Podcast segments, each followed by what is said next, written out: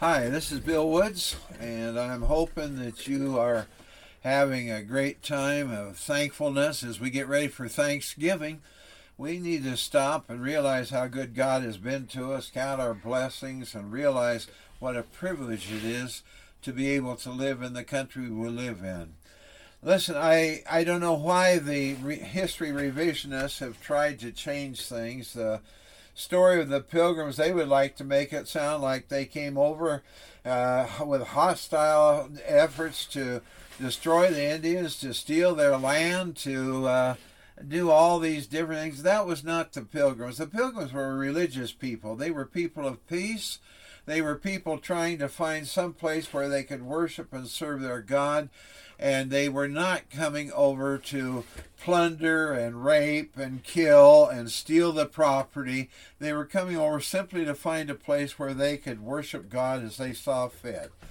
I'd like to t- tell you about the nightmare on the high seas. In the early 1600s, a group known as the Separatists lived in England. They were people who wanted to worship God study the Bible, and pray, but the English laws did not allow the separatists to worship as they desired. They were to follow the laws or, or to be silent. They secretly worshiped despite the English laws. They were hunted down, tormented, locked up for months because they continued to worship as they chose. Eventually, they learned they could worship like they wanted to in Holland with no persecution, and so they escaped to Holland. They became known as pilgrims. They lived in Holland 12 years, but they, they left because they couldn't stand the hard life or, or work their own trades, and they were concerned because their children were forgetting their customs and their heritage. They hired two seagoing vessels, the Speedwell and the Mayflower, to cross the Atlantic to America. In August, both ships sailed from Southampton, England. However, the Speedwell proved to be not seaworthy. After two attempts to make her seaworthy, both ships came ashore in Plymouth, uh, Plymouth, England. They decided to abandon the Speedwell and use only the Mayflower. Unfortunately, one ship couldn't hold all those who wanted to go to America, so they were left behind. The Mayflower crammed as many passengers on board as possible. The problems with the Speedwell put the expedition a month behind schedule, and the late start destroyed any hope they had for good summer sailing weather. The Mayflower sailed on September 6, 1620, heading for Virginia. They had 102 passengers and a crew of 20 to 30 people on board, under the command of Captain Christopher Jones. The ship had three masts. It weighed 180 pounds, was 90 feet long, 26 feet wide, and had three decks or three levels. The Mayflower had been used to carry wine and was accustomed to heavy loads and heavy seas. She seemed well equipped to make the voyage, but wasn't particularly fast, and the upper deck leaked in stormy weather. They sailed for two months and three days, cramped and hungry. The women slept in the captain's quarters, and the men and the crew slept on the decks where they were exposed to the weather and spray from the ocean. The fresh food they brought lasted only a short time. After that, meals consisted of gruel, a watery cereal eaten warm the first day and cold for two more days. They also had dried or salted meat, sometimes fish, hard biscuits called hardtack, and cheese, which they washed down with beer. There were no sanitary facilities except for buckets. Personal hygiene suffered since washing was almost impossible. Some passengers tried to use seawater to clean themselves. The crew made fun of them. The fresh water for drinking was carefully guarded because it was for drinking, not washing. At the end of September, fierce storms and hurricanes blew the Mayflower far off course. During one of those storms, one of the main deck beams cracked. Luckily, or perhaps providentially, one of the carpenter's tools on board was a great iron screw that was generally uh, used in construction of houses and barns. Two or more men would turn it to get a heavy beam into the exact spot where it was fastened to be. To repair the damage, the screw was placed under the cracked beam and used as a jack to move it back into place, and supports then were installed beneath it. The ship was able to proceed on its way. In November, November, Captain Jones sighted Cape Cod. Knowing he was too far north, he turned south toward Virginia. He ran into contrary winds, and so he turned back to find a safe harbor. On November 11th, the Mayflower anchored at the present day location of Provincetown, Massachusetts. They'd been at sea now for 66 days. For over a month, they spent they sent men to find a perfect place to build their colony. They finally found a place and named it Plymouth. They started building homes and a common house where they could hold meetings, knowing that winter was near. A, fi- a, violent storm hit before the houses were finished, and they were forced to stay on the unheated Mayflower for their first winter in the New World. It was March 21st before everyone moved to a shelter on land. By then, their numbers had dropped considerably. 52 pilgrims died during that winter, uh, the winter of 1620 1621. They died from starvation, from the cold, from disease. 50 people survived. One of the deadly diseases was known only as the sickness. It's thought that maybe they had colds. At one point, only three people were able to be up waiting on the rest. Daily rations got down to five kernels of corn per person. Can you imagine five kernels of corn? That wouldn't even keep a country chicken alive. But that's all they had. I when I was pastoring, I often would pass out five kernels of corn to each person in the congregation, asking them to put that by their plate to which they had on Thanksgiving of all the bountiful goodies and remember the blessings that God has given to each one of us. Well, the terrible statistics of this first winter were in December, six people died. In January, there were eight deaths. In February, 17 people died.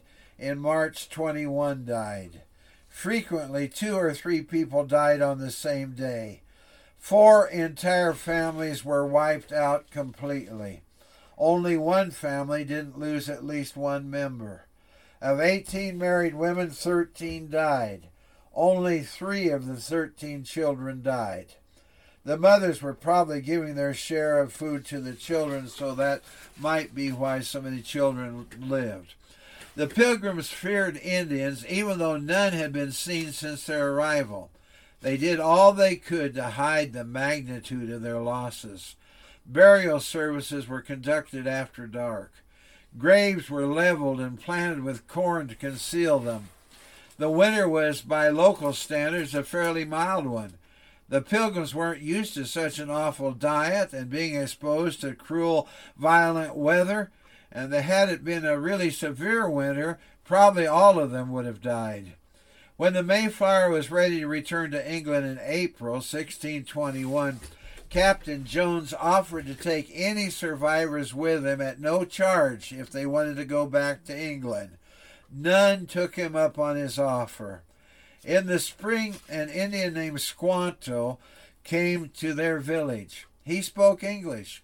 In 1614, Squanto was one of the 20 Patuxet Indians kidnapped by the English explorer Thomas Hunt. Hunt took his captives to Spain, where he sold them into slavery. Squanto was one of several rescued by, uh, by Spanish friars. He eventually made his way to England, where he worked for John Slaney, who had interest in exploration of the New World. Slaney sent Squanto on an expedition to Newfoundland in, in 1617, where Squanto met explorer Thomas Dermy, who took him back to England. Squanto may have been an indentured servant to Slaney and Dermy, Dermer. He traveled again to the New World with Dermer in 1619, coming to the Patuxet region of his birth. Squanto brought a friend Samoset who also spoke English. Squanto and Samoset came to the pilgrims, showed them where to fish, how to hunt deer, and how to plant corn. Squanto lived with the pilgrims for the rest of his life. The two Indians translated the pilgrims uh, with uh, Chief Massaoit of the Wampanoags, let's say that again, Wampanoags, and other tribe members. A peace treaty was made between the pilgrims and the Indians that lasted 50 years. With the help of the Indian tribes, there was plenty for everyone to eat that first summer and also plenty to last for the next winter. The Wampanoags tribe contributed five deer to the feast. I apologize because my pronunciation is so poor on that. The pilgrims had so much to be thankful for. They gave thanks for good friends, for new homes, for freedom of religion, plenty of food, and a three day celebration. They, they celebrated with their Indian friends. All that was a history lesson. Now let's draw a few lessons from their story for us to look at. The pilgrims had morals, they had convictions, and they stood by them. Again, they were not there to destroy the Indians, they were not there to steal the property, they were not there to rape and plunder and kill. They were there to have an established place where they could worship God the way they saw fit.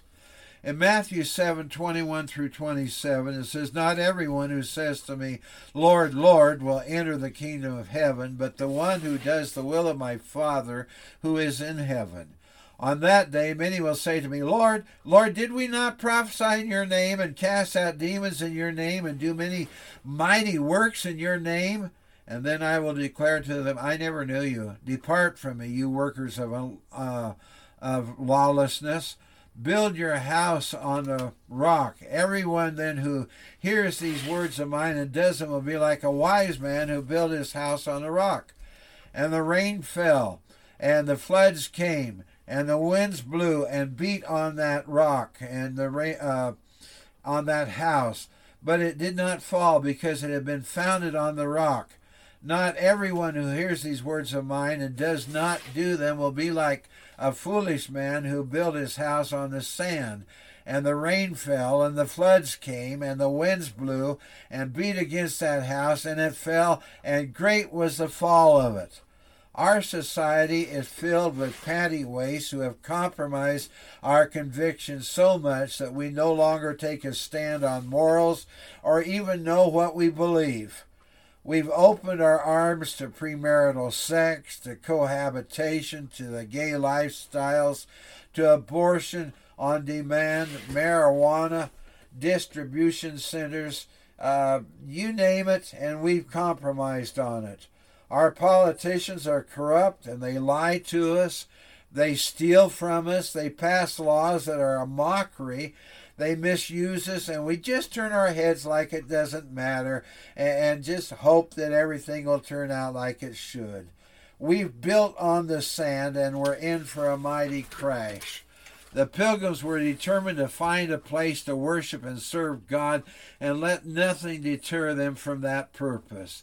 Jeremiah 33 3 says, Call to me, and I will answer you, and will tell you great and hidden things that you have not known. The pilgrims were willing to endure whatever hardships that were necessary to accomplish their goal. Today, the slightest little thing can inconvenience us from serving God. The, the pilgrims established a government based on the Word of God and upon God's laws. Our society has thrown God and God's Word out of our schools, out of the courts, out of the public arena. Because the pilgrims honored God, God helped them to take part in building a mighty nation. But we're about to lose that nation today because we have forgotten God. Isaiah 60, verse 12 says, For the nation or the kingdom that will not serve you will perish, it will be utterly ruined. Psalm 9:17 The wicked shall be turned into hell and all the nations that forget God. This Thanksgiving, let's remember Second Chronicles 7:14. If my people, which are called by my name, shall humble themselves and pray, and seek my face, and turn from their wicked ways, then will I hear from heaven, and will forgive their sin, and will heal their land. Let's commit some of Thanksgiving Day to spending some time in prayer and not just spend our time eating a big meal, watching football on TV, and taking naps because the what was ever in the turkey made us so groggy and sleepy. Listen, we need to get back to God. I, there, there's, there's just no way that the nation is going to survive on the route that we're going now. Christians, you need to be praying. And if you don't know Christ as your Savior, you need to accept Him as your personal Savior. You need to con- repent, confess your sins to Him, ask Him to come into your life and lead you and guide you. And then I will promise you, Thanksgiving will be a lot more meaningful. Listen, if you want to get in touch with me, well, let's pray first. Father, I would pray that you'll help us as as people of the United States of America to wake up, to realize the answer that we need to get out of the mess we're in is not some politician that has some kind of program, but it's turning back to God. It's confessing the sins of this nation, asking God to forgive us, and, and asking God to hear from heaven and, to begin putting us on the right course. Lord, I'd pray not only for the nation, I pray for individuals that need to know you as their personal Savior, that this would be the time that they would confess their sins to you and ask you to forgive them, that they would repent of all they've done and make a commitment to serve you with the rest of their lives.